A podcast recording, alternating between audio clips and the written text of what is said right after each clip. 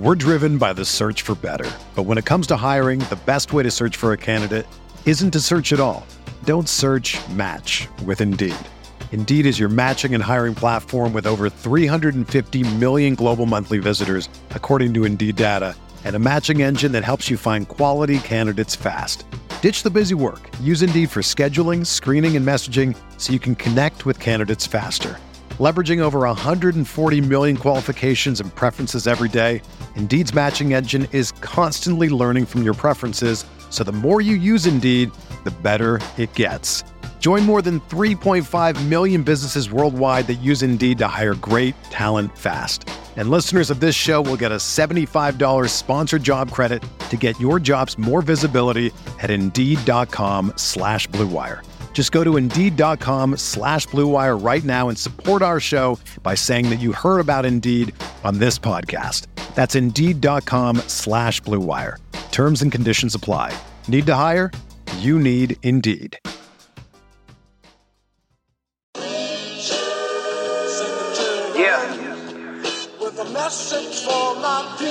Dad, baby. We the new label. Yeah.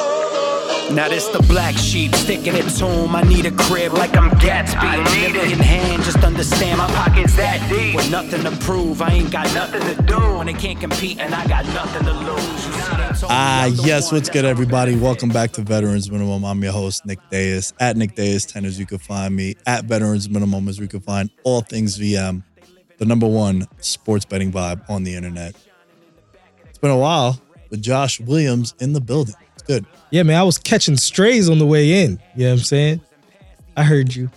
You know, Valdez-Scantley, Kadarius Toney's not a number one, all these things. You guys are going to hear that at the end of the episode when Kenny joins us. It was that segment as Josh was walking in because, once again, Josh don't listen. I listen. I took the exact same way. Yeah, and you ran into traffic again. Yeah, I mean, I can't ride. Listen, I can't stop these people from being horrible drivers in Vegas. And look, listen, these Vegas lights take 5 minutes. So if you're like, Yes, you're right. If you're on the wrong side of two lights, that's 10 minutes gone. Ain't nothing you could do. I was in position. I was like, yeah, I'm at the last light. And I literally, it was green as I was texting you. I got all the way. I was the second car because I would have taken it. Yeah. If you go, I go. How many times are you behind the wheel and you're like, yo, if you go, I go. Shoot. Please take the light. Yeah. They don't take the light out here. Yo, how was your Thanksgiving? I haven't seen you since. Thanksgiving was good, man. I worked. But you know, it was solid. We do Thanksgiving. Thanksgiving is probably the biggest holiday in my family. After, you know, everybody got older, Christmas wasn't as big. Thanksgiving became mom's holiday. And so I was the only son this year. Both of my brothers didn't make it. And mom was supervising the cooking. She didn't do the cooking, a lot of it. So the yams and the mac and cheese. Gotta love the yams. Gotta love the yams. I was frustrated. Yeah. But it was good. Family. I was at church. You went home. It was cool, man. I talked about it last week. It was cool to go back home. The moment I landed, cannot wait to come back. Like, I'm talking about, like, I'm still in the airport. I just love it out here, bro. You really do like it. Yeah. And what do you love about it? Like, for real? Because dating is terrible. It is pretty whack. Terrible. Yeah. Dating is terrible. I've gotten, like, off the apps too, bro. Like, I don't do that. There's not much to do. Once you've done it, no, okay. I'll look at the lens. It's fine. Hammered. He's hammered. It's 5 o'clock in the afternoon, bro, happy hour. No, this is called 14 years, baby. This is called seasons and seasons of watching them come and go. I'm at the end of my line at Seinfeld. You're still season 1 and 2. You're good. It's fun. It's no problem. Look, man, I get to come here often, right? Yeah. Like, a lot. I shouldn't say often. I'm here like 5-6 days a week. Everyone in the studio is dope. I get to record here. I get excited when I pull up. Get to chill with Cam and Mace and work on their show. The dudes I do jiu-jitsu with are like my best friends out here. I chill with them often. More now lately out of the gym too. And then when I'm at the gym, I love going there. So dude, your balance is very good. Man. And like, I'm in a routine. I'm a creature of habit. I like doing the same shit over and over again, and I have no problem with it. Like, I enjoy it. My routine is my routine. I wake up at 9. I'm at the gym at 10 to like 1-ish, you know? And I don't want to come off as like, oh, I'm working out for 3 hours. Like, nah, I'm sitting around. I'm goofing around. But I go, I get my lift in. I do my jujitsu. I come home. I take a shower. I eat. And then I come here. Yeah. And like, that's like my Monday through Friday, bro. And then it's just, it's dope. Like, for me, it's still new. Yeah. Like, it's still new. The people are sick. I love being around the people that I'm with on a daily basis. So, of course, I get excited. And there's no knock to, like, my friends and my family back home, but this is where life is now, bro. Like, it's just, it's dope. Like, I'm constantly busy. It's everything I wanted. So I'd feel like a hypocrite if I didn't feel this way. That's fair. No, that's fair. I would say this place never holds a candle to New York, like, ever, on its best night. In what sense, though? Shoot, every sense. Tell me. Every sense you have. Culture, dating. Culture, for sure, yeah. Vibe. I think New York City is the most diverse place in the world. There's no vibes out here. Not really. Like, there's never really a time when you're just like, man, this is a really good time. Like, it's, I've done it too much. I've popped more bottles than every person on your screen right now in these clubs. It's only me and you on the screen. No. Whoever's on the other side, trust me. I've had more than enough Vegas. So it's like, once you've done it, dude, I'm almost 40, bro. It is what it is. I'm like, it's like I want more, and it's like Vegas is like, that's all we got. Mm. Whereas New York and other major metropolitan cities, they can continue to evolve as you evolve. So it's like, oh, okay, you don't like to do that anymore. Well, I have this for you now. Vegas doesn't really have that. It has stuff for elderly people, stuff for people that are out thotting and plotting. That middle. Thotting and plotting. Is that middle, if you don't have kids, you know what I'm saying? I don't have kids. I don't have kids. I don't have a wife. So like, that middle is a struggle for Vegas, because if you're not trying to do like the Vegas turn up, there's not a lot of things for you in all retrospect. And if it is, it'll be gone in a year. Like, it'll be there for a hot minute and it'll be like, it's out again. Just saying. Yeah. Take it from a vet, man. Just trust me. Just trust me on this. And yo, look, that's your perspective. And I'm not saying it's wrong, but on the flip side, like, bro, I've gone out like 5 times since I've been here. And every time I've gone out has been because like, yo, you gotta meet so-and-so. Yeah. Like, if you were to invite me, because you know a lot of UFC people, and you're like, yo, bro, you gotta come to fucking, I don't know, XS, because like, I'm chilling with so-and-so. Like, that's the only time I've been out. Yeah. I came here to make money, bro, and to network and to grow the show. And that's, my perspective hasn't changed. And that's it. It's been like, perfect. Yeah, for that, it's been great, man. And that's like, I'm constantly looking for like more and more shit. There was a couple people in the studio a couple days ago, and they're like, hey, we want to get involved. And I'm like, all right, it's good. How much are we paying? Yeah. I've gotten to that point. And it's crazy because I used to hear people that are now like, when I was like in my 20s, like I'll be 33 in March, right? But it's crazy how like now I'm remembering them telling me that. And now I'm like, it ain't going to be like that for me. Now I'm all about like, I want to go to places that I love being at. Sounds so cliche and lame. No. And then the other thing is like, yo, I'm trying not to work when I'm 40, bro. Like, I have that health like set in my mind. I don't know if that's going to happen, but it's the pursuit of that. Like, yo, I want to fucking March 11th, 2031. I'll be 40 years old. God willing, everything goes according to plan. I want to just call my account and be like, yo, can I retire if I wanted to? And I just want them to tell me, that's my main goal.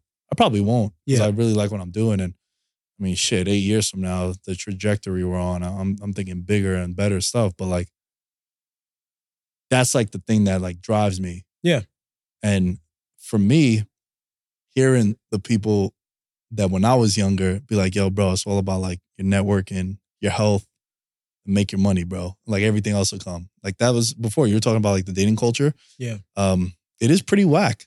But also like, I find mad people corny like quickly. Well, you're from New York. Yeah. So a lot of the and look, a listen, lot of the I'm 32 years old. I watch wrestling once a week, right? So like, I'm not exactly fucking Mr. Perfect over here. That doesn't listen. That doesn't another wrestling reference there. Good job. Kurt Hennig is what shout out to Mr. Perfect. I still spit my gum out and do that thing all the time. So if you're walking by, I might catch you in the hair. Oh my God. See that salute. Oh my. But yo, like for me, I'm really about like my business, bro. Yeah. I'm really about my business. And I feel like more things happen when you are that way. Yeah. No, listen, Vegas, Vegas was always tarnished for me. So it is what it is. Yeah. I came out of here under false pretense. I was supposed to be moving to New York straight out of college, working at the NBA. And my parents were like, you're 21. You're not ready to live in New York by yourself. So I moved here and I dated strippers. That was life. They're people too. Yeah. I dated them. I wouldn't have dated them if they weren't. They're not aliens. Listen, make your money, bro. I hate you. Let's get to some sports. Make your money, bro. We can figure out the rest on your own time.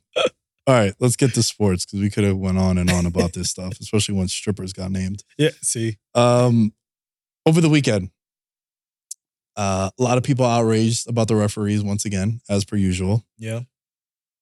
In particular, the no pass interference on MVS. Yeah. At the end of that game. Clearly pass interference. Would you agree? It's clearly PI. All right. I know why they didn't throw the flag. Go ahead. What's your reason? They knew that he wasn't going to catch that shit anyway.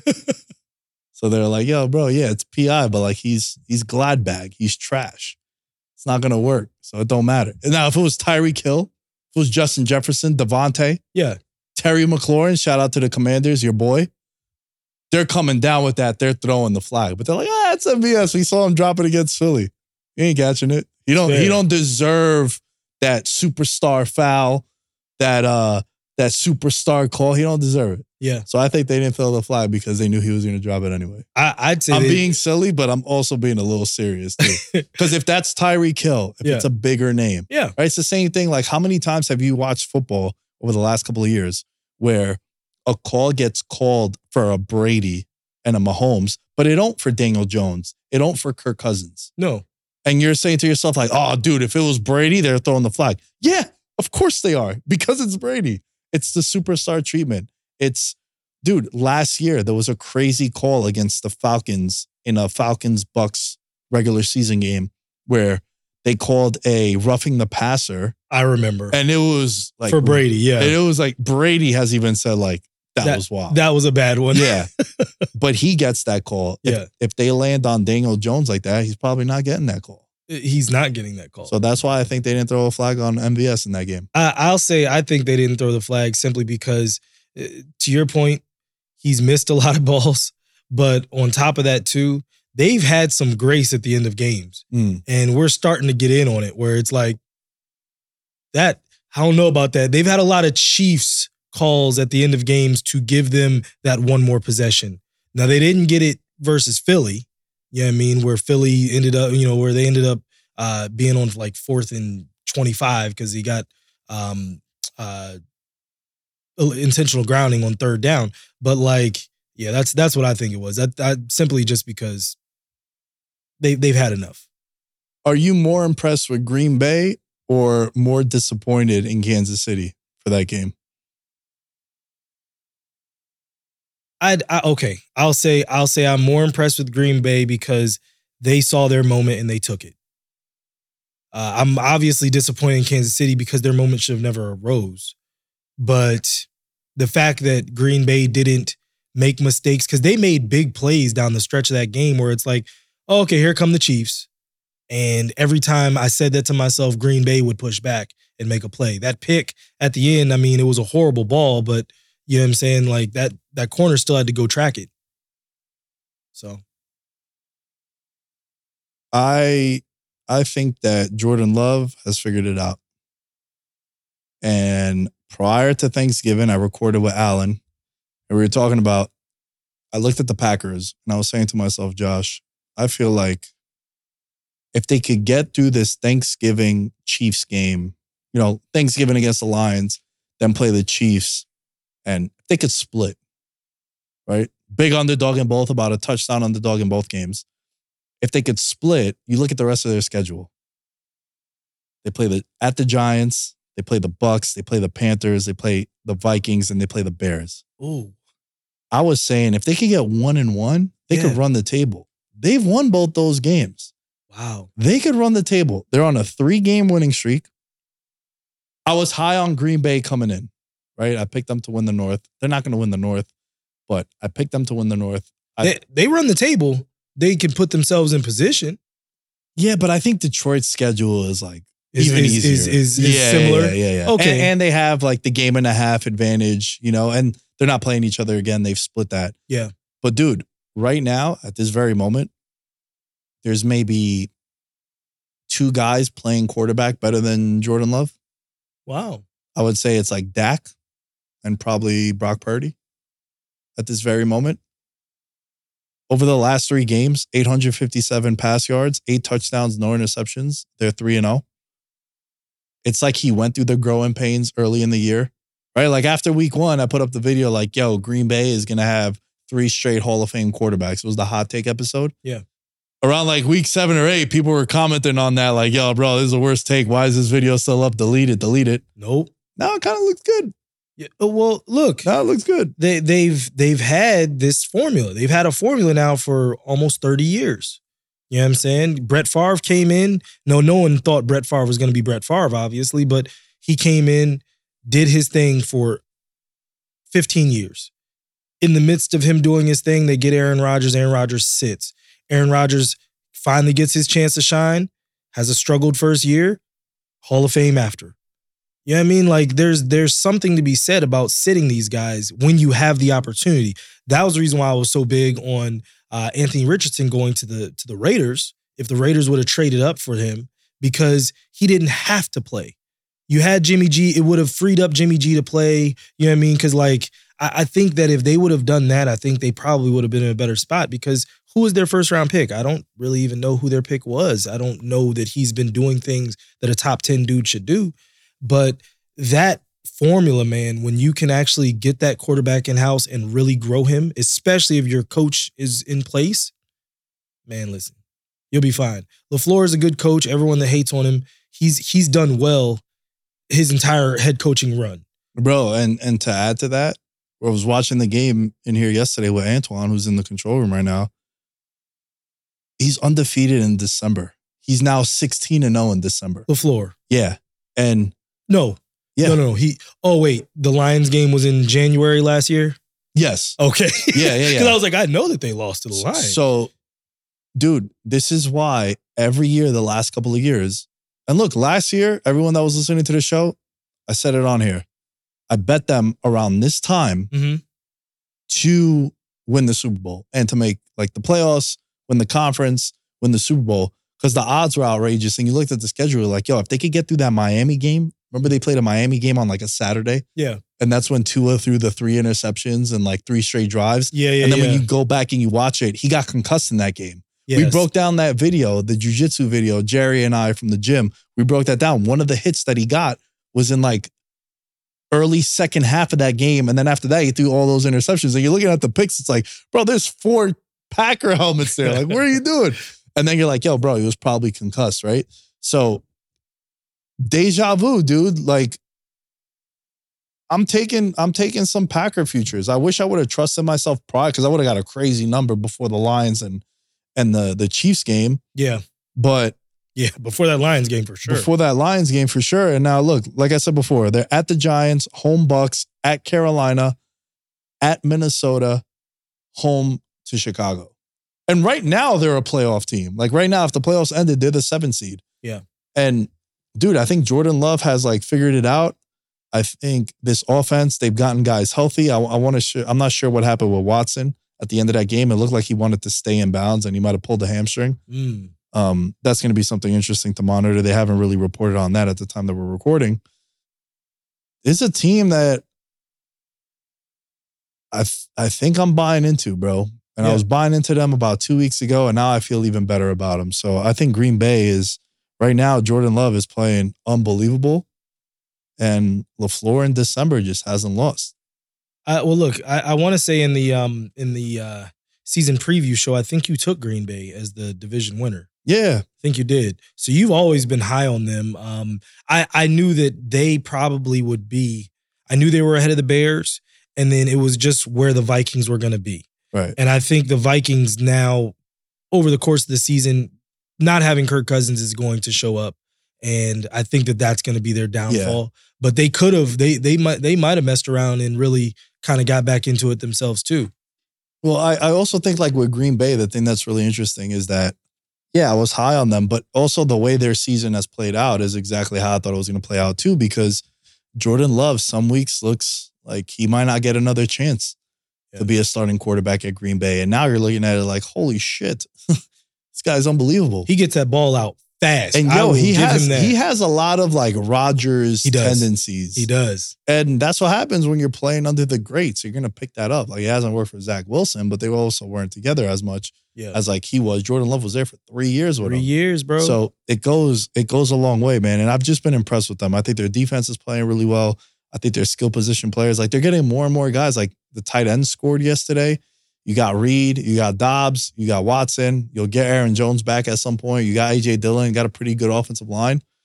And especially in the NFC, you need to be good in the trenches because you have to go up against San Fran, Dallas, and Philly to get to the Super Bowl. You're going to play one of those teams or two at some point or two or maybe even all three of them. Yeah, wild card. Like, yeah, you might. As a wild card if you're the 7 seed. So I just think they're playing really well, man, and I like the talent on this team, and it's a team that I'm definitely bullish on. There it is.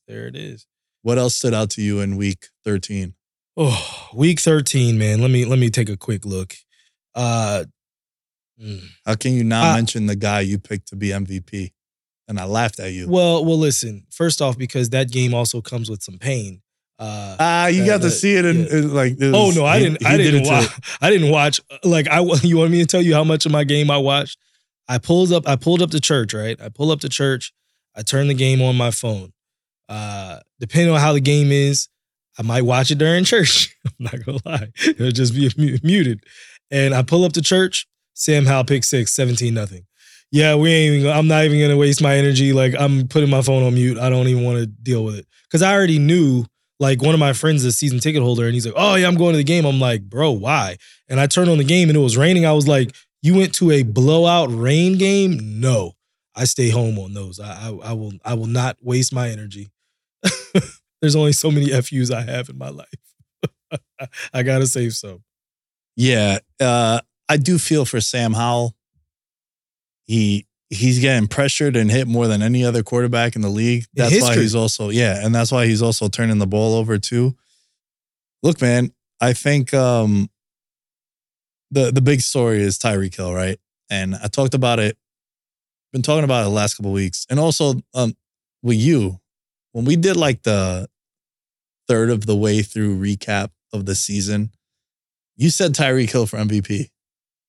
I think I sat over there for that one. I think that was the time, I was sitting over there. At the time, I think you might have been here.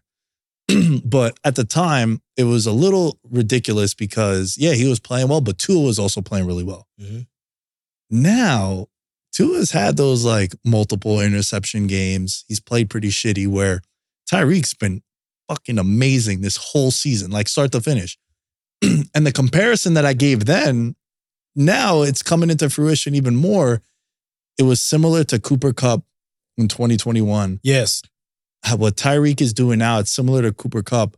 And Stafford is playing similar to Tua. Like Stafford had a good year. Stafford also had like double-digit interceptions, had like a 4 straight week stretch where he threw a pick six. I remember because like they were my Super Bowl pick. I had a 15-1 future on the Rams. And that was the comparison. And what Tyreek Hill is doing, I haven't bet Tyreek Hill. Right. Prior to last week's game, he was 40-1. Now he's 15-1 on wager attack. So the number got halved. I think more and more momentum is going to start happening. But I would like to see a non-quarterback win the MVP because I think right now in 2023 in the NFL, this NFL season, the most valuable player has been a non-quarterback. Game 1 to game 13. It's either been Christian McCaffrey or it's been Tyreek Hill. And yeah, would I want CMC to win it? Of course, because like I bet on CMC to win it. But I haven't bet on Tyreek Hill. I think that's the answer though. It was the cover of the episode last week. Yeah. It was like the NFL MVP is not a quarterback. And look, and I don't think it should be. There hasn't been exemplary quarterback play. And that's the thing too, right? Like every quarterback has had definitely one most of them to some like three shitty games. Yes. And shitty games in the sense of like 4 touchdowns, 3 interceptions. Yeah. Right. Or, 3 touchdowns, 2 picks, a turnover, like 180-yard passing day. It hasn't been like a quarterback. And that's why I think this conversation needs to be had about a skill position player, because it hasn't happened in a long time. It's never been a wide receiver. Yeah. And dude, like what Tyreek is doing is just wild. He said he wanted to be the first wide receiver to crack 2,000. He's on pace for that. 1481. And I think now you're going to start getting they force feed him anyway. He gets about like 10.5 targets a game. 10.5 targets a game is what he's averaging. That's crazy. Now it's going to be like even more so. Like, let's get him more touchdowns. Let's get him more yards. Let's get him more catches. And I just think start to finish, it was the same take that I had with Cooper Kupp. Cooper Kupp from week 1 to week 18 was the best player. He had no shitty game. His worst game was like 7 for 77. Yeah. Right. And probably a touchdown or so. Yeah. And it's like Tyreek's been that guy the whole year. Yeah. I mean, listen, look, 93 catches already. So we still have what, 6 games you said? So he already has 93 balls, 12 touchdowns, 1,481 yards. I mean, look, if he gets to 2,000, I don't think you can keep it from him. I'm still upset that Megatron did get it the year that he went crazy. But if Tyreek Hill, because he might mess around, I don't know if he's number one in receptions as well. But if he's number one in receptions, number one in yards, he probably might even finish number one in touchdowns. You got to give it to that man, because if you take him off that field for the Dolphins, they're a totally different team. Like the way they exist right now doesn't happen. So, and like you said, Tua has had enough bad games. He's been enough of the reason that they've lost. Tyreek Hill has never been the reason they've lost. You know what I'm saying? Like him having a bad game is still 80 yards. He's still out there doing his job. So I don't know. We'll see. Keenan Allen has 102 catches to Tyreek Hill's 93. But he also has about 300 more yards and has 5 more touchdowns than him. That's crazy. And also, like, you got to remember, like, Keenan Allen, he has 102 catches for 1,100 yards. It's basically just like check downs or 4 or 5 yard outs. Yeah. Where Tyreek is doing it everywhere. Yeah. Someone asked, I think it was Wes Welker. They asked him, like, who's a better wide receiver, him or Randy Moss? And, like, he said, because he's the wide receiver coach for the Dolphins. That's why, like, that question was even brought up. Oh, that's so not okay. And he's like, Tyreek could run every route in the route tree, where Randy Moss was, like, the greatest vertical threat. Like, even though Tyreek is faster, like, Moss was, like, a 4-3 guy. And he could... Like, it's a term. Like, he created a term. You got mossed. Bro. Yeah. You say that in any sport where a guy just like suns you, right? It's like, you got mossed. Mine. Yeah. So Tyreek is like entering, like, he's won a Super Bowl. He's obviously been paid. He's setting all these records. I always compared him to Steve Smith. That's like, a good one. Steve Smith was undersized, but just. Yeah, yoked. Sturdy. And, he wasn't as fast as Tyreek Hill. He was fast, but like, though. He was a demon. Yes, he was. Over the middle, just like anywhere, anytime, any place, like go up and get it, could challenge you. And that's like one thing I feel like Tyreek don't get enough credit for. He goes up and like 50-50 balls, he comes down with them. No, so Tyreek Hill played in the celebrity game that I helped do last year, Floyd's game for the Pro Bowl. And when I tell you, Tyreek Hill's dunking the ball. Like he's got the he can go up in the elevator and go put the ball down. So like at 5, what is he, 5'9", 5'10", maybe with cleats? Yeah, he's dunking. Like he is explosive, completely explosive. So yeah, no, you're right, 100%. So Tyreek Hill now has 20 touchdowns of at least 60 yards. It's tied for 4th all time, behind Deshaun Jackson, who's the leader at 26. Jesus. Jerry Rice at 23 and Devin Hester at 21. It accounts for punt returns. Okay. Also for Devin Hester. And how many it was 26 for Deshaun? Yeah. And then how many for Tyreek? He's at 20. Wow. He probably breaks that. Yeah, he's going to get there. Yeah. He's going to get there. We're not saying he's going to break it this year, but he might have another 2 or 3 in him this year though. Wicked, man. So I think that was my biggest takeaway. I think the league MVP this year is Tyreek Hill or Christian McCaffrey. Like, bro, Eagles Niners game, right? Massive L on that. We talk about that with Kenny a little later, but how is Brock Purdy the league MVP favorite right now? Is he? Yeah. Well, that's terrible. Because I'll put it to you like this. I said this on my show earlier today. The pocket that man had was incredible. Like, I mean, listen, like, look, it's so upsetting that fans don't understand what they're really looking at. You know what I mean? Like, oh, yeah, we need to get another receiver. It's like, bro, we have receivers. The reason that Jennings can catch the ball and it's like, why didn't somebody guard Jennings? These dudes are hard to guard. Corners can only cover so long, but if I'm given 4 to 5 seconds and a clear view of vision over and over again, I'm going to dice you up. That is my job. You know what I'm saying? And if I can't do that, then I'm not good enough to be in this position. But most quarterbacks don't have that, man. Like that man literally has 4 to 5 seconds. There's nobody giving him any pressure both in the middle or on the outside. That's incredible. It's easy to do your job when everyone else is doing theirs. You know what I mean? But usually on most teams, at least 4 or 5 dudes every play ain't doing their job. Yeah. You know well, I mean? I don't know if that's fair, though. Like, that's not Brock's fault. No. It's not his fault. He's making the most of his moment. Yeah. But at the same time, like... he does have a lot of help. So sure. Is Christian McCaffrey going to pull some votes from him? He should. Is, you know what I mean? Is Debo Samuel, who catches a 15-yard dig and then is able to get in the middle and find a seam and break 3 more tackles all the way to the end zone? That's not Brock Purdy's touchdown. It is on his record. Right. But that's Debo Samuel. That wasn't Brock Purdy. You know what I'm saying? Like, yeah. Debo broke 3 tackles to get into that, get past the safety. Like, that's not on the quarterback. But it goes back to what I talked about this team last year, how they're the most unique and versatile offense I think I've ever seen in football. Because Debo could get handoffs. McCaffrey could get handoffs. They could also run wide receiver routes out of, like, the X and Y position on the outside. They could line up in the slot. You can put them anywhere. And then you got Ayuk, you got Kittle, you got a random like Jennings. Yeah. Yeah. Right? Yeah. Like, yeah. You got everyone covered. There's Jennings. There's Jennings, right? So I think it's the most versatile and unique offense of all time. And my bad if I didn't mention Kittle. No, you did. I did, right? You said so Kittle. Like, and Kittle now is in that Gronk territory in the sense of they don't got to unleash him all the time. Nope. You're right. No, you're 1,000%. But it's like, yo, we got the Eagles. Bet. Let's throw some Gronk. Let's throw some Kittle at him. We got the Cowboys. Let's throw some Kittle at him, where he had like 2 touchdowns against them. It's like, yo, let's save him. Let's keep him healthy. Yeah. Let's keep these guys healthy, and then we'll unleash them when the time comes. And that was the biggest like takeaway for me. And then, if you're Philly, dude, it's the schedule was so wicked, like just buzzsaw after buzzsaw after buzzsaw. It's Cowboys. It's Bills. It's Chiefs. It's Niners. Now it's Cowboys again. Like, this was the part of the schedule where you were looking at it from the beginning of the year. It's like that 5-game stretch is going to say a lot about this team. Yeah. And look, right now they're 3-1 in that stretch. So they're still fine. Like, any Eagles fan will be like, yo, if we could leave 500 in that, cool. And that's what they're going to be. Like, even if they lose to Dallas this week, they'll still be 3-2 in that 5-week stretch where it was wicked. I'm not worried about Philly. I think Philly's still fine.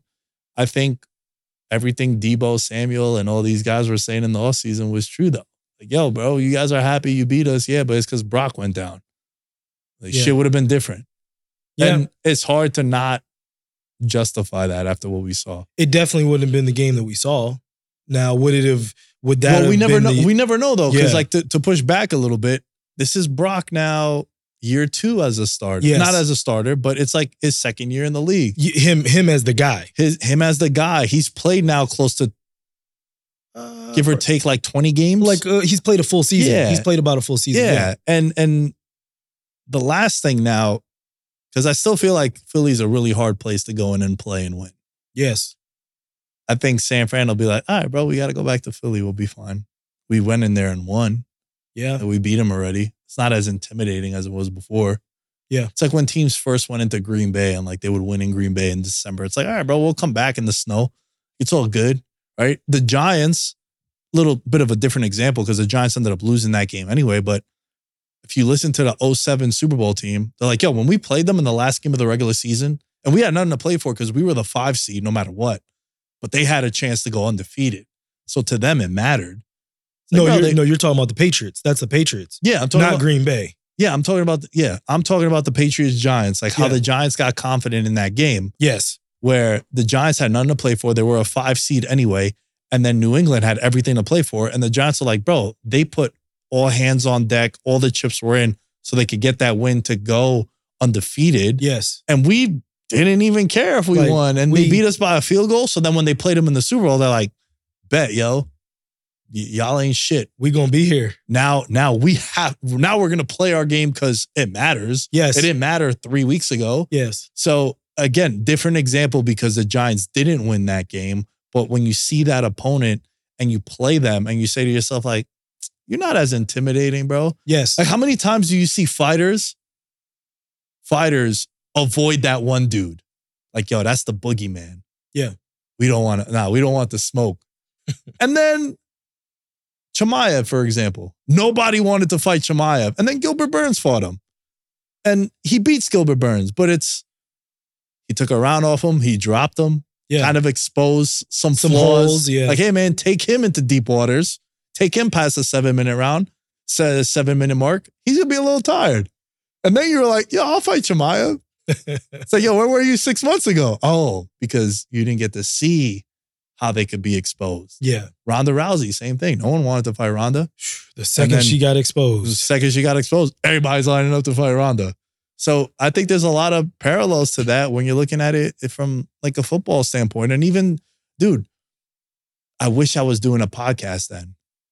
But like going back to 2007, remember when the We Believe Warriors beat the Mavericks? Yes. And Dirk was MVP? Yes. Was it 07 or 06? That was 07. 07, that was 07, right? Yeah. Mavs won like 60 games or close to it. They won like 65. 67. Yeah, I think they did win 67. Yeah. They were unbeatable. And then, yo, what happened that year? Warriors beat them 3 out of 4 times. Oof. And then they beat them as an 8 seed. The We Believe Warriors, Baron Davis and those guys, right? But again, it's because they weren't as intimidated when they played them when it mattered most. And that's what I think, to bring this back to where we're at now. I think San Fran is looking at it like, all right, we might have to go back to Philly because Philly's still the number 1 seed if things end there right now. Yeah. So I think once you put a bent in that armor of theirs, that invincibility, you're like, it's not as intimidating, bro. Well, I think for me, this is what I'll say. Philly hadn't played a full game almost all season. Like a full game. Like last year, Philly was dominating teams. And so my pushback on Philly last year was, what are they going to do when they're actually in a dogfight? And that's what happened in the Super Bowl. They finally saw a dogfight and they started to wilt a little bit. You know what I mean? This year, they haven't put a full 60 minutes together. Do you think they wilted though, bro? I don't think so. I just think Mahomes is just not that they wilted. Maybe not wilted, but they definitely did. I could see that they were a little bit more nervous. There was some tension. There was some nervousness in there because it wasn't like, oh, they're just going to lay down for us like everyone else has. But that's what happens when you play a team that's been there, done that. Yeah. So, yeah, to your point, you're right. I mean? Yeah, I agree with you. But this year, man, they've had listen, my team had them on the ropes twice. We took them to overtime once. We were a blown Terry McLaurin, catch on the sideline call from winning that game. And they beat us. They beat us in the second game. A.J. Brown loses mine. My rookie isn't ready. But they've had a lot of games where it's like they have to just, let's put the cape on.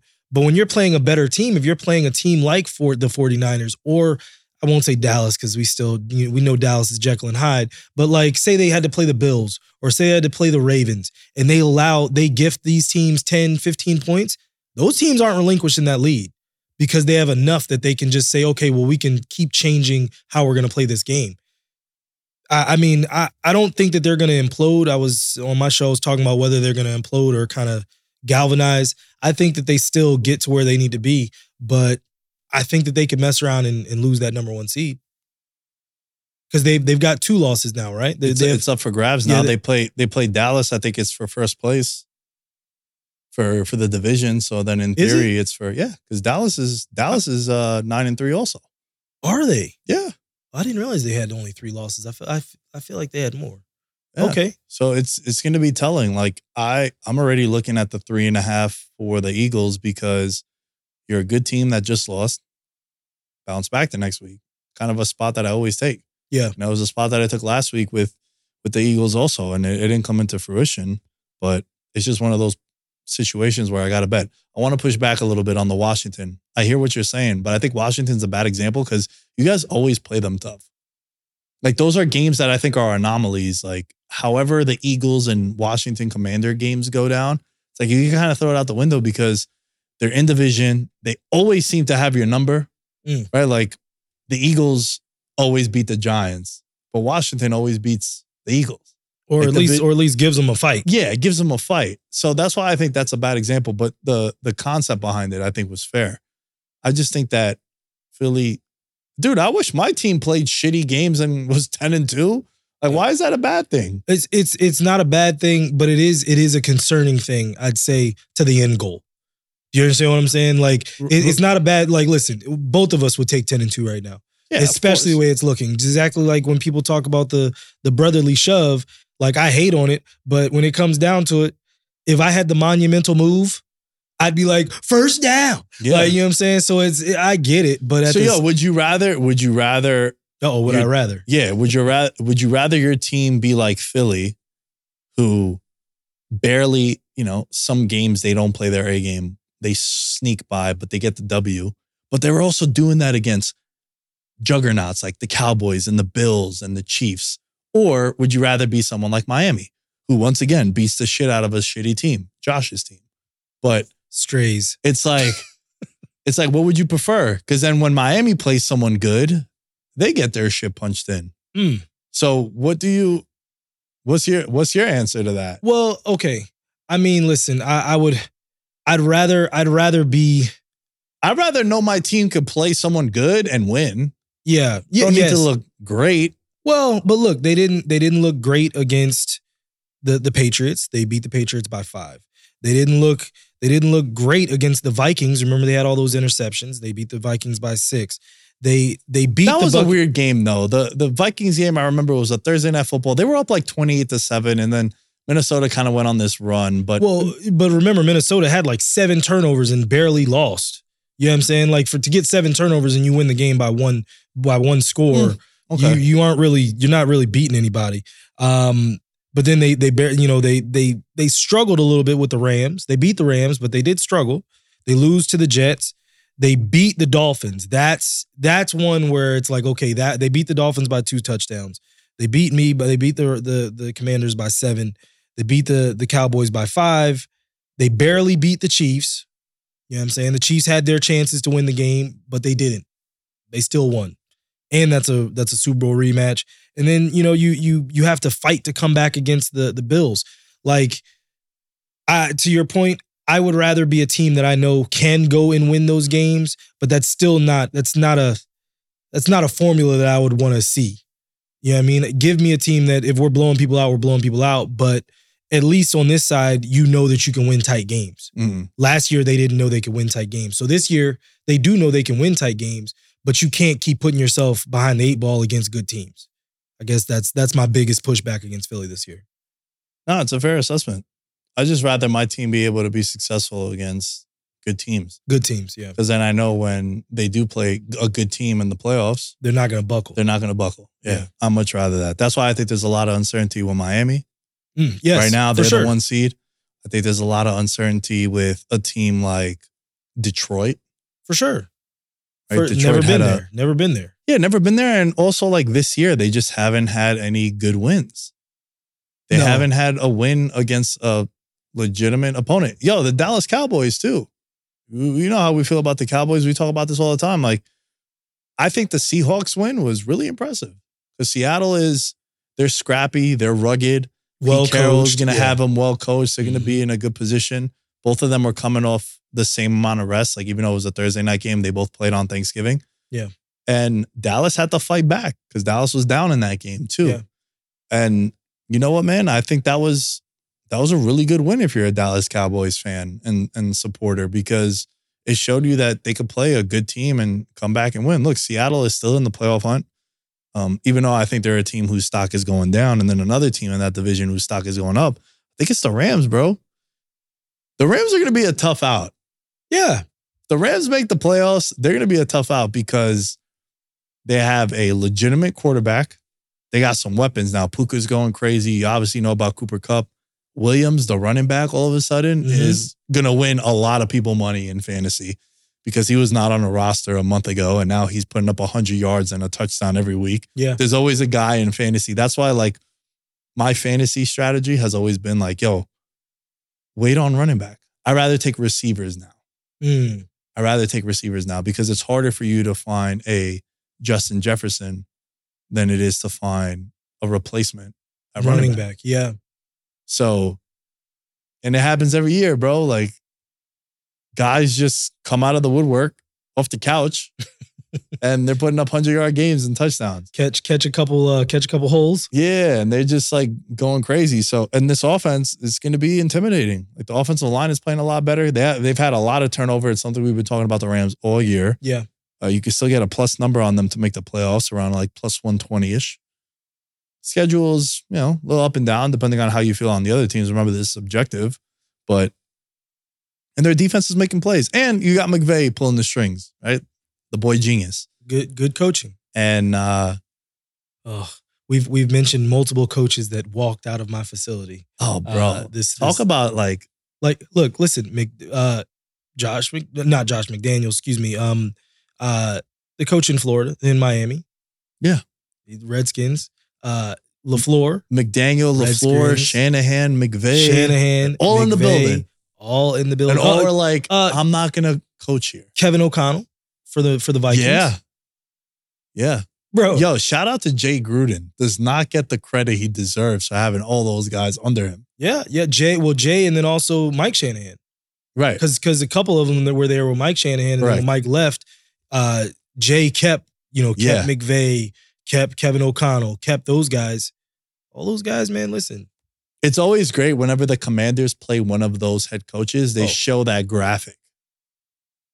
No, that's not great at all. It's not great for you. It's great for me, though, as someone that likes to laugh at people's misery when it comes to their sports fandom. The New England Patriots, full tank season. Yes. Hey. 30-1 to have the worst record in the league. All of you watching said, oh, bro, it's Belichick, dude. He's not going to have a losing season. Hope y'all listened. Apparently you did not. Yo, bro, he's not even naming the starter anymore. It's just like, we're not sure. Like, yeah, it might be Zappy. It might be Mac Jones. Mac Jones throws a incomplete.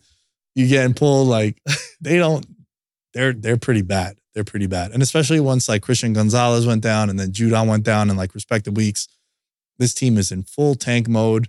Shout out to Kyle Long and Chris Long. They're part of the Blue Wire Network on their pod. They were like, Bill Belichick got to see his quarterback in person. Maybe he goes and coaches the Chargers next year. Wow. Right? Swan song. Got Justin Herbert. And see, and this is kind of my one thing about that. The defense is awful with the Chargers. They got some big name pieces on there. Yeah, the Chargers Belichick is a defensive line. Defense should not be bad at all. Yeah. But I guess my thing is this. Patriot fans, calm down. Patriot Nation, calm down. You guys had 20 years of greatness. Remember, Mac Jones made the playoffs his first year. So they've had three bad years. Three. And it's like the sky is falling. Bro, relax. You know what I mean? Like, do not push Belichick out. Now, if Belichick wants to retire, for real retire, then you allow him to do that.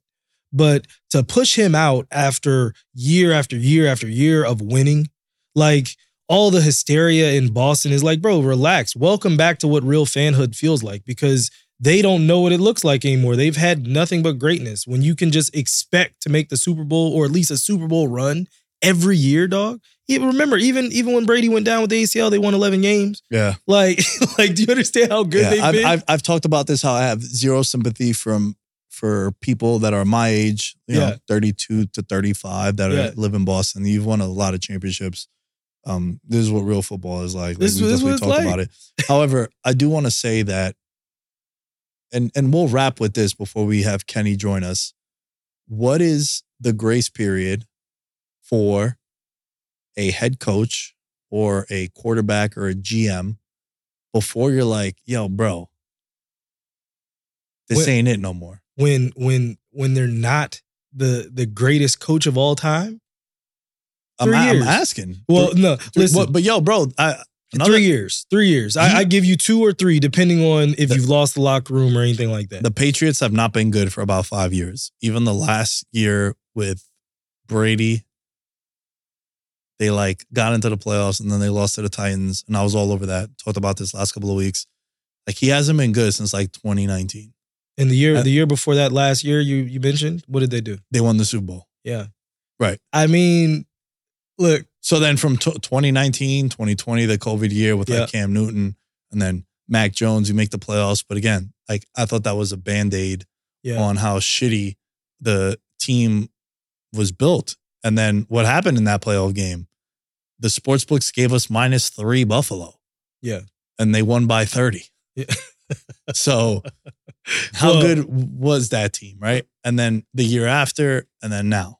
So listen, I don't know what the answer is. I'm not trying to be mean. No, I don't know what the answer is, but I think at some point it's hey man, we don't want to fire you because you've done everything you've done, but it might have to be one of those you're gonna agree to step down, but you're really gonna be fired. I'll say this: Robert Kraft has made billions of dollars off the back of Bill Belichick.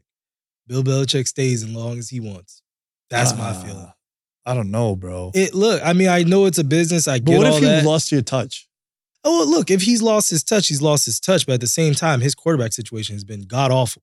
So a lot of actions of him, though. Well, but just like the rest of us that haven't had quarterbacks, we know what this looks like. This is what life in the NFL looks like when your quarterback is trash.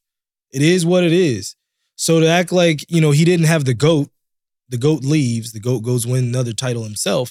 But at the same time, he had a franchise quarterback that stayed healthy.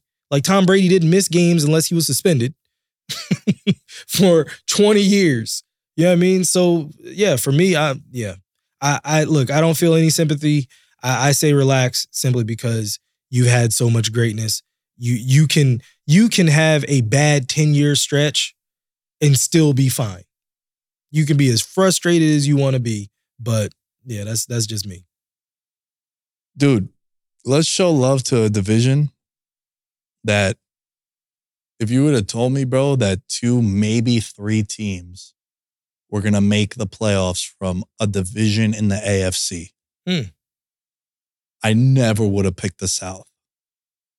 Yes. And right now, at the moment, they have the Jaguars and the Colts as playoff teams, with Houston having a 7-5 record also, basically on the playoff verge. Yeah, they're if the playoffs start today, Houston's in the playoffs. They are not, no, because they're the 8th seed. Right now, if the playoffs started, it's Miami as the 1 seed, Baltimore 2 seed, Jaguars 3 seed, Chiefs as a 4 seed, Steelers, Cleveland, and the Colts. I think the Colts have it right now. Right, the Colts have it right now. But I think you could eliminate the Browns because now Joe Flacco is playing quarterback for them. And the team is really good. Defense is amazing.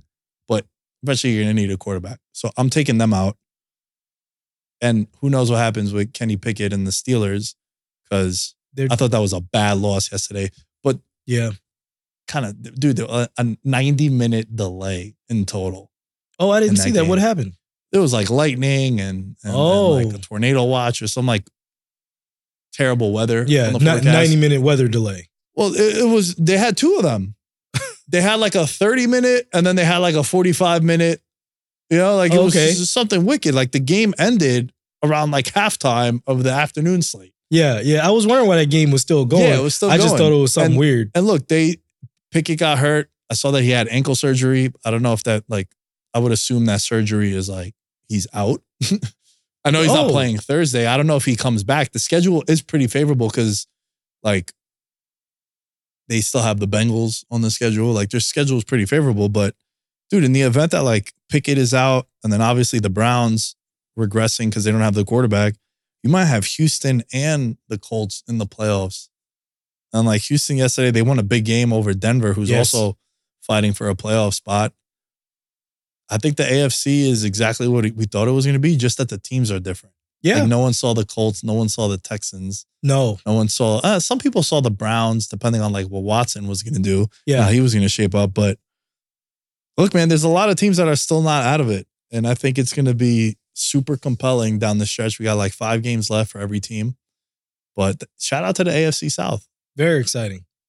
Everybody but the Titans? Yeah. We're just not remembering the Titans this year. That's what it is. Nah, we're not. We're just not. D-Hop yelling at Will Levis. Like, yo, what do you want him to do, bro? He's a rook. Yeah, that situation is bad. But look, what have you done? You've thrown 2 high draft picks at a quarterback. Did you get it right either time? It's that quarterback, man. If you don't have him, it's going to be, you have to build an identity. And Tennessee has had it, but now with Henry starting to grind down, now we need a quarterback again. And if you don't have one, man, like it's not a fair game. It just isn't. And most teams don't. There's only a few of those dudes out there. Yeah. It's hard, bro. It's hard to find a quarterback. Yes, have you noticed that like a lot of the attention on like Caleb Williams has kind of gone down a little bit? Yeah. I still think he's better than May. Yeah, but it's just not, he's not that all-worldly, holy shit prospect he was a month ago. Yeah. But you still, if you're Caleb Williams, you still got to come out because you're top 5. I want to ask you something about college football. Yeah. A few things, right? How do you feel about guys missing, electing to sit out bowl games? Because he said he's not going to play in the bowl game. Yeah. Like the Holiday Bowl or some shit like that. Yeah, yeah. I mean, look. They've put in the work, right? You know, Caleb Williams has played in bowl games. He's played in 2. So he's put his time in. And if he's going to come out, he has nothing left to prove. Like, my stock's not going to go up or down by playing in some JV bowl game. Now, if this was, you know, the national championship or one of those, he's not sitting those out, because those still have the ability to write my story different. You know what I'm saying? Right. But if you just going to play in a bowl game, like I'm in the Topeka Bowl, no, I'm not playing, because it does nothing for me. You know what I mean? It might help the team, but you know, what was that? Remember the Titans again? No, screw the team. Like, I'm going to get mine. I mean, bro,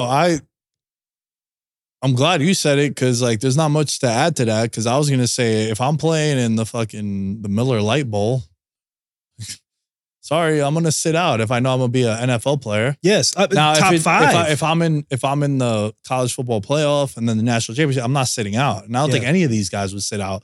But the reason why you see now, don't you feel like bowl games have been hampered a little bit because of the college football playoff? Because I feel like now, if you're not in, like, dude, if you're a Georgia player, how do you get excited now to go play, like, I don't know, Penn State? Yeah, in whatever like highest level bowl that there is outside of that. It's not the Final Four. Yeah, yeah. Like, how do you get excited for that? So you saw like McCaffrey, Leonard Fournette. You've seen some receivers in the past, like high end wide receivers, just be like, yo, bro, I'm not playing. Yeah, it's right? Like if Marvin Harrison was like, yo, bro, I'm not gonna play in this. Marvin Harrison Jr., like, yeah, bro, don't play in it. No. If it's a national championship, sure. But I just think, like, for me, if I had a friend in college football that was like gonna be a high draft pick, or even whatever, bro, even if you're like a 3rd round pick, like, dude, don't play in that shit. Why are you gonna play in that? It's not worth it. It's not worth it. To piggyback on Marvin Harrison. Think of it this way. Marvin Harrison's top 5 as well. And for him to go pull a hamstring, doesn't even have to be anything catastrophic, but to pull a hamstring now when I go to run the 40, you know, 2 months later, I'm still not 100. Yeah. You know what I mean? So now, oh, he ran a 4.5. We thought he was more in the 4.39 range. And that messes with your money. Sure. You know what I'm saying? Like, dude, we saw Tavon Austin be a 1st round pick because he ran like a 4.2. Yeah. Jesus, Tavon, wait a. Well, Darius Hayward Ray. Yeah. 4.25 or something.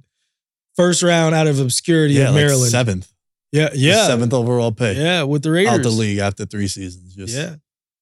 Yeah, it's interesting, man. Are you upset with the? You're more of a college football savant than I am. Are you upset with like what happened? I mean, a lot of outrage over Florida State not getting in. It is no outrage. Is it fair? No.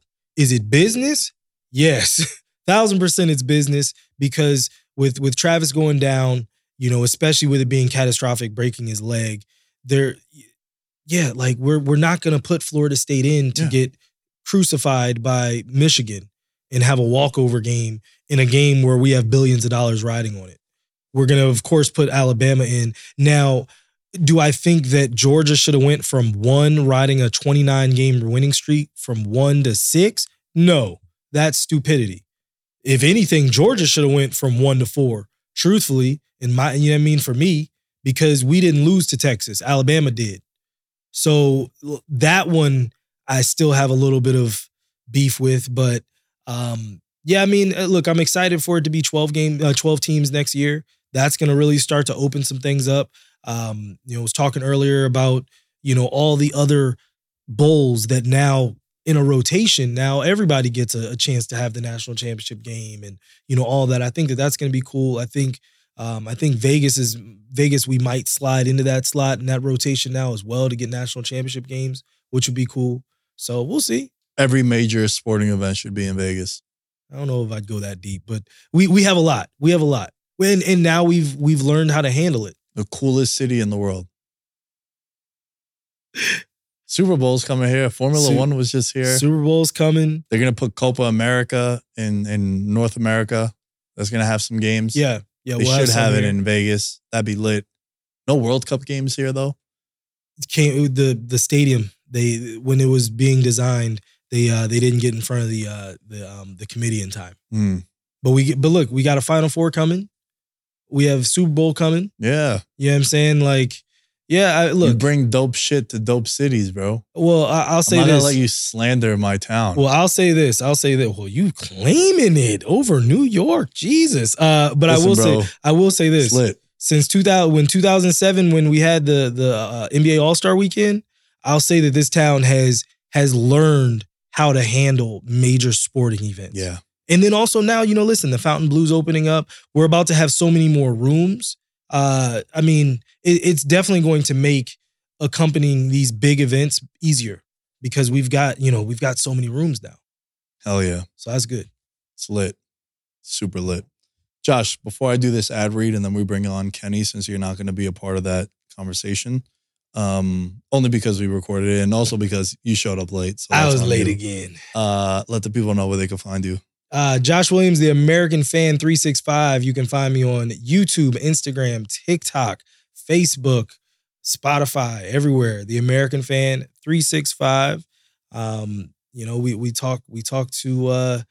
got some interviews, and then you know we give daily sports news. So we try to keep mix it up. Might be having Mr. Boogie Cousins on this coming week. So that's gonna be a good one. I actually literally have to text him once I get out of here. That's dope.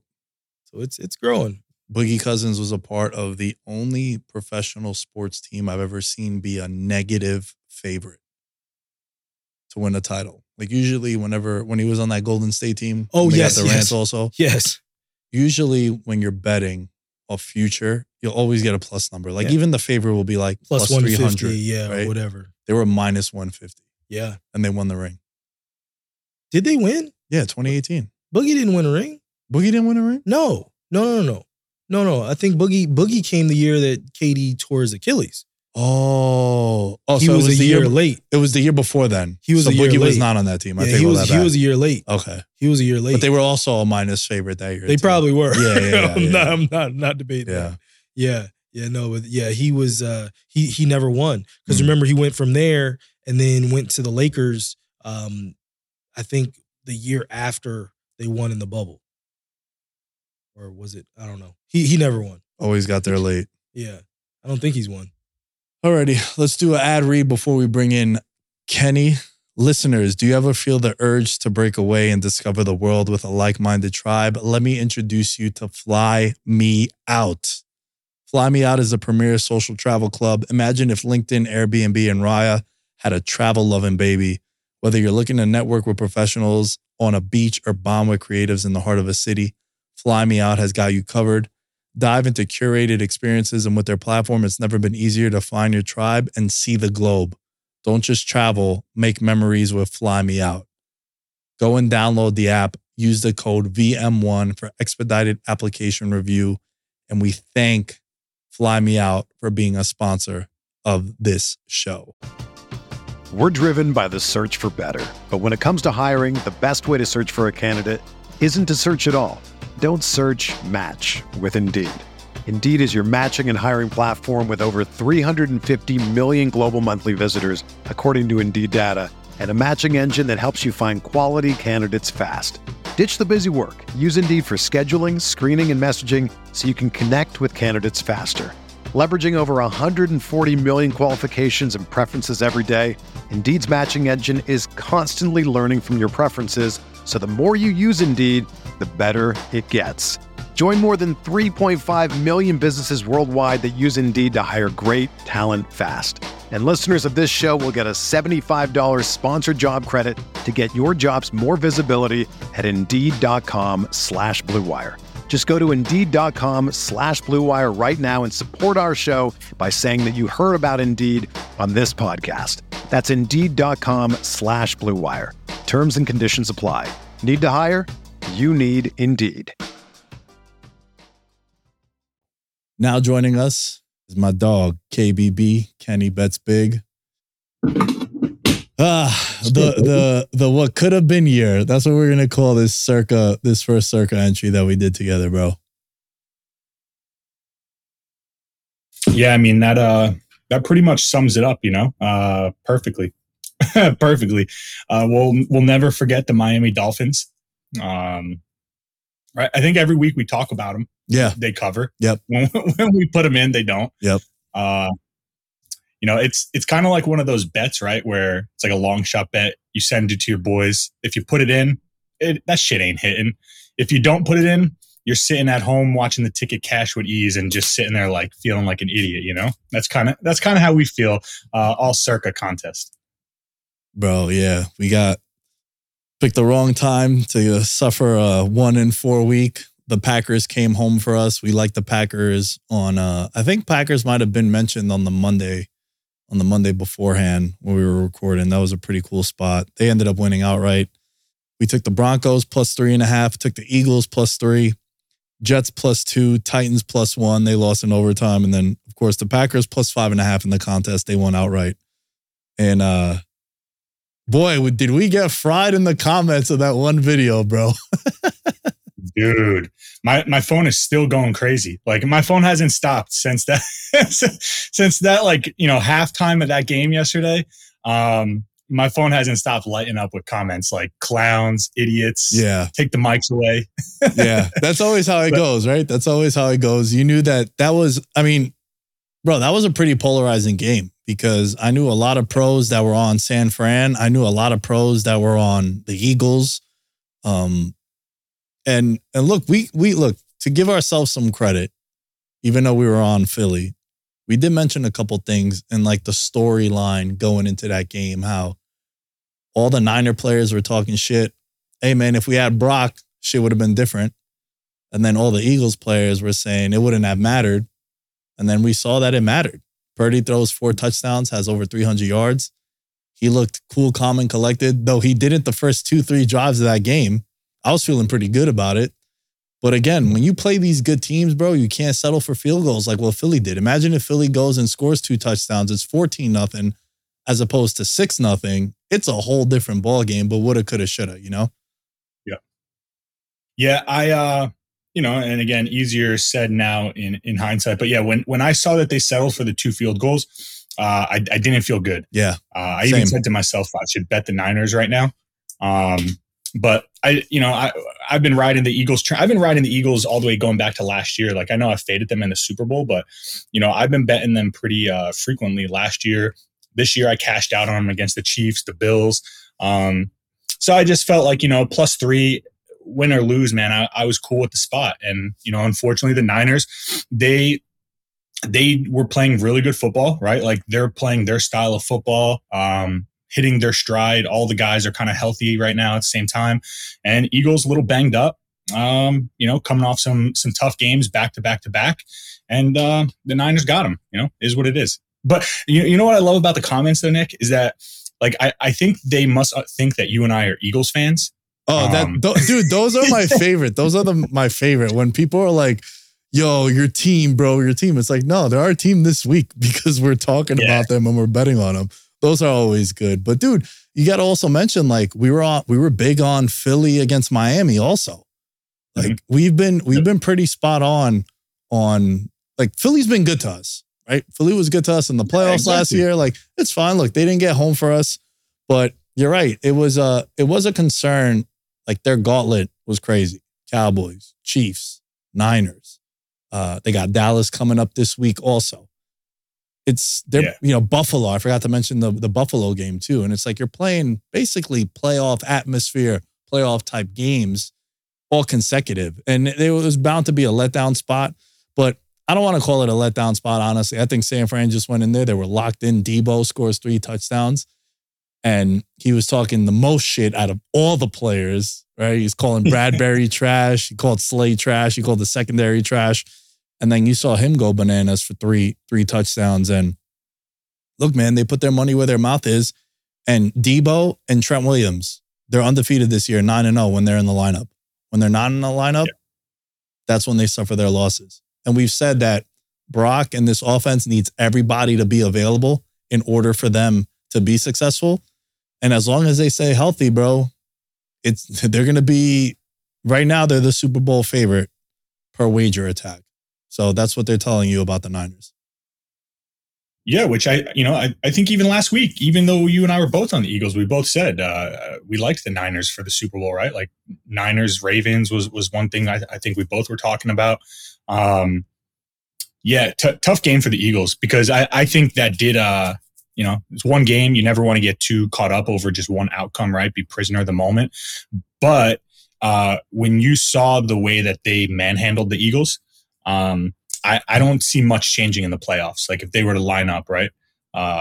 I think the Niners would take that game, even if it's in Philly. Because yesterday, the weather in Philly, it was rainy, it was cold here. I was thinking like, dude, this is a perfect setup for the Eagles to defend home field, and that did not go you and I thought it was going to go.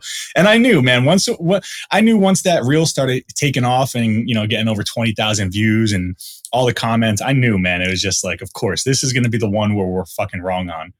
I think I'm pulling up our conversation, bro. And it was something along the lines of, yo, this is either going to end up great or horrible. Hope it's an exact repeat of last year's game. The trolls are very angry with us on the Eagles take. Yeah, they and one thing I was surprised by for how like diehard Eagles fans are, right? And I was a little surprised at the lack of support from the Eagles fans in the comments. Yeah, like where you at, Philly faithful? We got an Eagles fan back there in the control room too. My guy Isaiah, he didn't soft ass Eagles fan back there. They didn't like hold us down, bro. But dude, to your point about the Niners, they're gonna be like, bro, we'll go back to Philly. We went there and it was inclement weather and we beat them. We dominated them, and it's awfully reminiscent of like when you see these teams match up in regular seasons. And it is a hostile environment, or it is a really good team. And then you play them in the playoffs. You're like, bro, we just did that a couple of weeks ago. We did that. Like now Brock could go in there and be like, oh, bro, this ain't shit. Like, it's fine. It's not as intimidating of a venue as we thought it was going to be heading into this game. No, yeah, for sure. Definitely a huge mental, block that they got over for sure. And, it's more than likely we'll probably see these two teams line them up again in the playoffs. One thing I want to ask you, are you a little shocked at all that Brock Purdy is the MVP favorite now? Shocked is an understatement. I don't think he's the most valuable player on his team, let alone the league. Yeah, right. I mean, I saw that. I woke up this morning and I saw Brock Purdy now the MVP favorite. I mean, I got Lamar, so I may be biased, but Lamar, I think, is looked better this year. He doesn't have nearly the weapons that Brock Purdy has. And if you're just talking about like numbers and how they're, kind of propelling their team, I don't know how Brock Purdy is ahead of Dak Prescott. I got the list right here in front of me. The NFL MVP odds per wager attack. I'm charging my laptop. That's why I don't have my laptop with me. The favorite is Brock Purdy plus 250. Jalen Hurts also tied at plus 250. So you got co-favorites there. You got Dak at plus 350. Tua at plus 550. Lamar and Patrick Mahomes at plus 750. And then you got two skill position players at 15-1. CMC and Tyreek Hill, who I think both of them are more valuable to their team than their quarterbacks are, especially this year. And dude, I talked about it last week. I talked about it a couple weeks ago. Obviously, everyone knows that I bet on CMC. I haven't bet on Tyreek Hill. I think this year's MVP is not a quarterback. I think it's one of them two. Yeah, it should be. I mean, like, let's, call spade a spade, dude. Tyreek Hill looks like the best football player in the league, and it's not even close, right? I was watching them play on Sunday, and I was thinking, like, dude, can you imagine he was still on the Chiefs, bro? Yeah. Can you fucking imagine, dude? All of the Chiefs fans wish that was the case also. Bro, if you... Because I think Cheetah has gotten a lot better since his days on the Chiefs, right? I think he's become a little more mature, a little more well-rounded of a receiver. And I also think Mahomes that year, obviously having to let him go, I think Mahomes kind of elevated his game a little bit too. Yeah, dude, if you put Tyreek Hill back on that Chiefs team, dude, I don't think, obviously it's football, NFL, anything happens any given Sunday. But, dude, they would be a very scary team because, dude, the Chiefs, if not for all the drops that they've had, probably undefeated this year. Yeah, the wide receivers have killed them. But you know what? I have no sympathy for them because as Josh just walked in, he's probably out in the lobby right now. I had a bunch of people try to convince me that fucking Kadarius Toney being a wide receiver one was going to be like a thing. Like, oh yeah, they're going to be fine at wide receiver. It's like, no, bro, they're not going to be fine. You know how I know that? Because I saw him on my team. To pull a hamstring. And then you're seeing like MVS and Rice has been he's been pretty solid. But again, yeah, he's been good. He's been really good. But again, man, Kelsey, if Kelsey's not running wild, this offense is having trouble moving the ball. So it's going to be interesting to see, man, because right now they're the 4 seed. They're the 4 seed right now if things ended. And Kansas City, they've had the luxury of every conference championship game being in KC. And look, there's still like 5 games to go, and everyone pretty much has a rough schedule in the AFC. Not rough, but like how does the playoff picture shake out right now? So one is Ravens. One right now is Miami. Okay. Then you have, this is prior to the Monday Night Football game. You have the Ravens, the Jaguars, the Chiefs. You got the Colts, Steelers, and the Browns are still holding on. So those are your playoff seeds right now. And then you got like the Texans, you got the Broncos, you got a bunch of other teams like that. Yeah, the Jags are interesting, especially if they can get home field, right? Playing in Florida is never easy, humid, hot.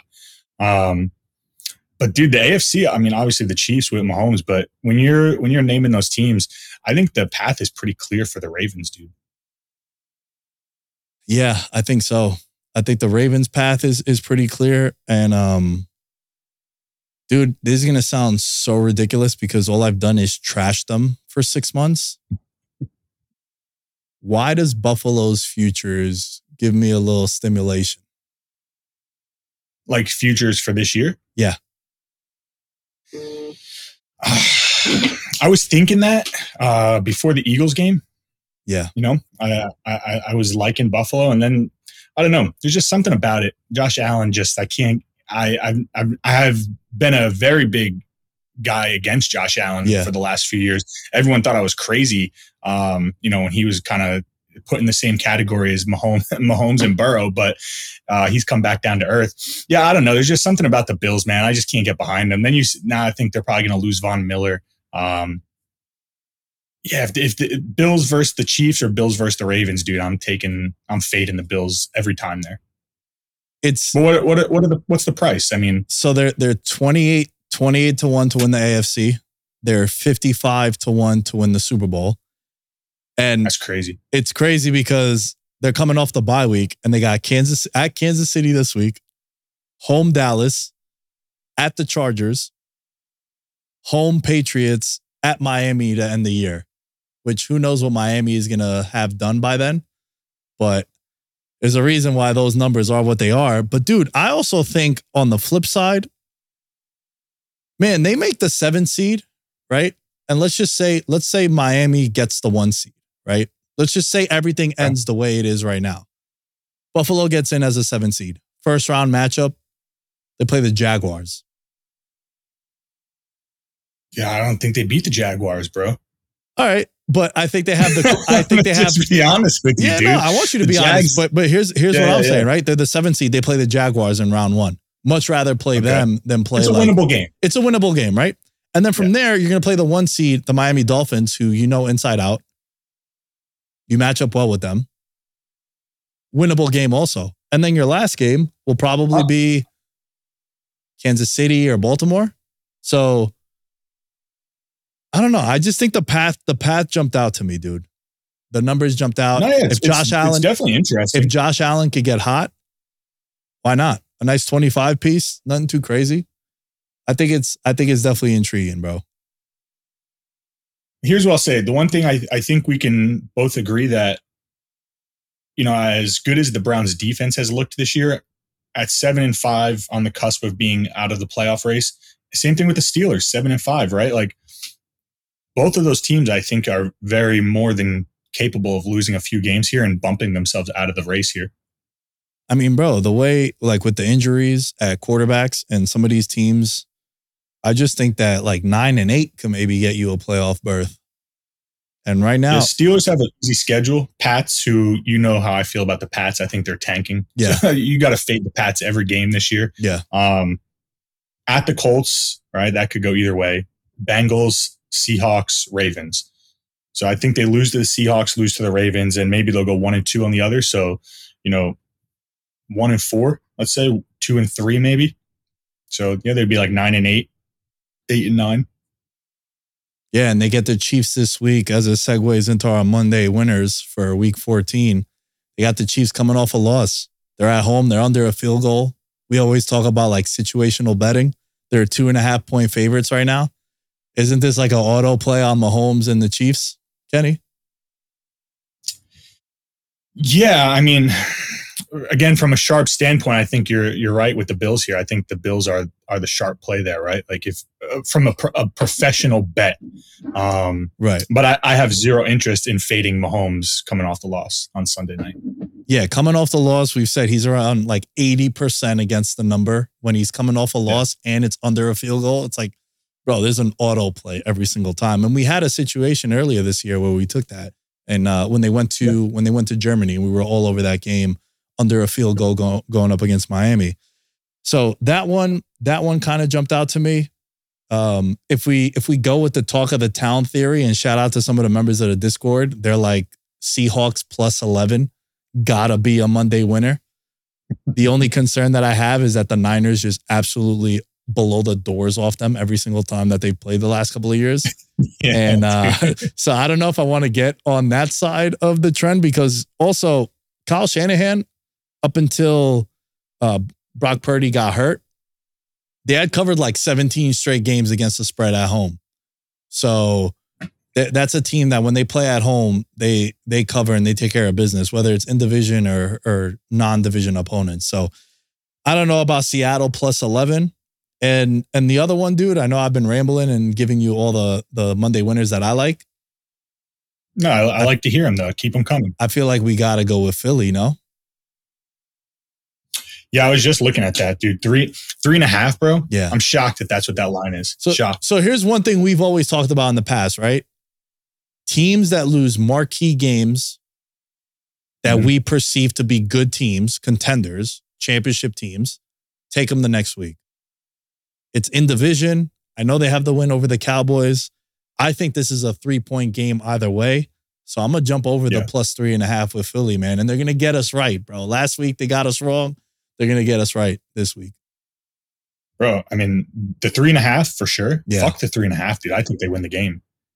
I think the Eagles just win the game.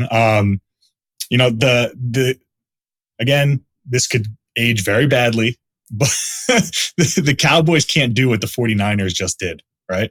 Like the style of play, how they play, the way that they can beat you is just the 49ers are, you know, they got Trent Williams, they got Debo, they got weapons all over the fucking field. The Cowboys are not going to be able to line up and just punch the Eagles right in the mouth like that. Would you agree? Yeah, I agree with you. I think San Fran is definitely a way better and more complete team. And I don't think... Like they can be physical and beat you. Right, yeah. Dallas, I don't think they're as physical. They can't run the ball the way that... Dallas more like a finesse team, right? Like they throw the ball all over. Yeah. Like Dak's playing good. He looks good right now. I'm with you there. I like the Eagles for sure. I really like the Panthers this week at the Saints. So I wrote down some stats because one thing that the trolls were saying in the comments is like, dude, these guys are just talking. They're not even backing up their points. But you know, that's the beauty of this podcast is it's not the typical talking heads up here just dropping stats and knowledge trying to sound smart when they're not actually smart. So but I prepared a couple stats for the viewers here. So let's hear it. All right, Dennis Allen, right? Since he's coached the Saints, 5-16-1 against the spread as a favorite. He's never been favored by more than 6. The Saints are 6.5-point favorites right now. Derek Carr as a starter, 18-37-1. That's 33% against the spread. Against the spread. He's lost 15 of his last 24 games outright. Jameis Winston, 8-18-1 against the spread, 2-9 against the spread, a favorite of 3 or more. So like Dennis Allen as a favorite is historically one of the worst coaches to bet on. And then you look at the fact that they played the Panthers back in week 2, Bryce Young's second game, they beat him by 3 points. Yeah. I know the Panthers haven't looked great. They look pretty fucking bad. Hey, they did cover last week, bro. They did cover last week. Yeah, they did. And we talked about it. Dude, again, the story of this year, bro, has been us spotlighting the games we want to take and then we don't take them. And I was like, yo, coach just got fired, right? Like there's a crazy trend. I think it's like 6 straight games that team has covered. And they covered. It was in Division 2. That's one of my favorite betting angles. Yeah. Yeah. And guess who didn't take it? Because everyone thinks the perception... Yeah, because everyone thinks, the perception is when they fire the coach, like, shit's falling apart. Let's fade that team. Nah, that team. But usually what they do is they kind of rally around each other and they play very well. So that's one of like the most profitable betting spots I like to do. Another one is teams coming off of a 3-possession loss or more. You bet them the next week, which the Eagles coming off of a more than 3-possession loss. So I love that spot for them as well. The other thing I'm going to do an Eagles-Panthers parlay. You could tease them, do a teaser, 17. Bro, Eagles plus 10.5. You shitting me, dude? Come on. Yeah. Yeah, I like it. That's the lock right there now. You tease the Eagles in a 7-point teaser with the Panthers. Panthers plus 13.5, Eagles plus 10.5. You parlay the spreads, 6.5 and 3.5, and then you parlay the money lines. And dude, thank me. The Patreon members will be very fucking happy next week when we go 3-0. I want to co-sign that, and I'm gonna co-sign that. Stamp it. Let's do it. Kenny, this was, I like that the spirits are up. The energy is up, even though we got absolutely stretched out in week number 13. It was rough, but listen, here's why you play the game, man. You're going to be right. You're going to be wrong. You got to take it on the chin and move on. Damn, that flowed a little bit too. I've been chilling with Cam and Mace. You've been hanging out with Cam too much, man. Watching too many freestyles. Hey, Kenny, before we let you go, bro, let the people know where they can find you.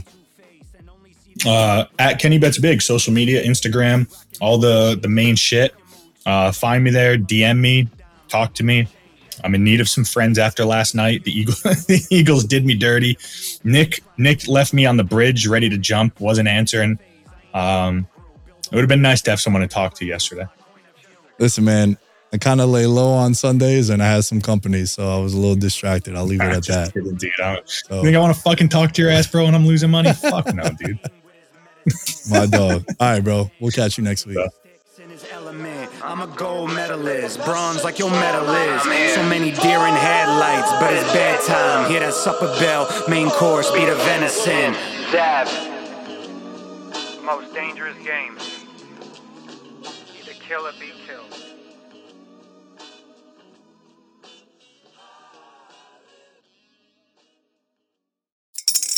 Spring is in the air at Littleton Coin Company, and we want to help you brighten your collection. Visit us at littletoncoin.com all month long to enjoy 15% off your purchase. With a wide selection of coins, paper money, supplies, and more, Littleton Coin Company has something for every collector's taste. Use promo code SPRING at littletoncoin.com for 15% off your purchase all month long. Restrictions apply.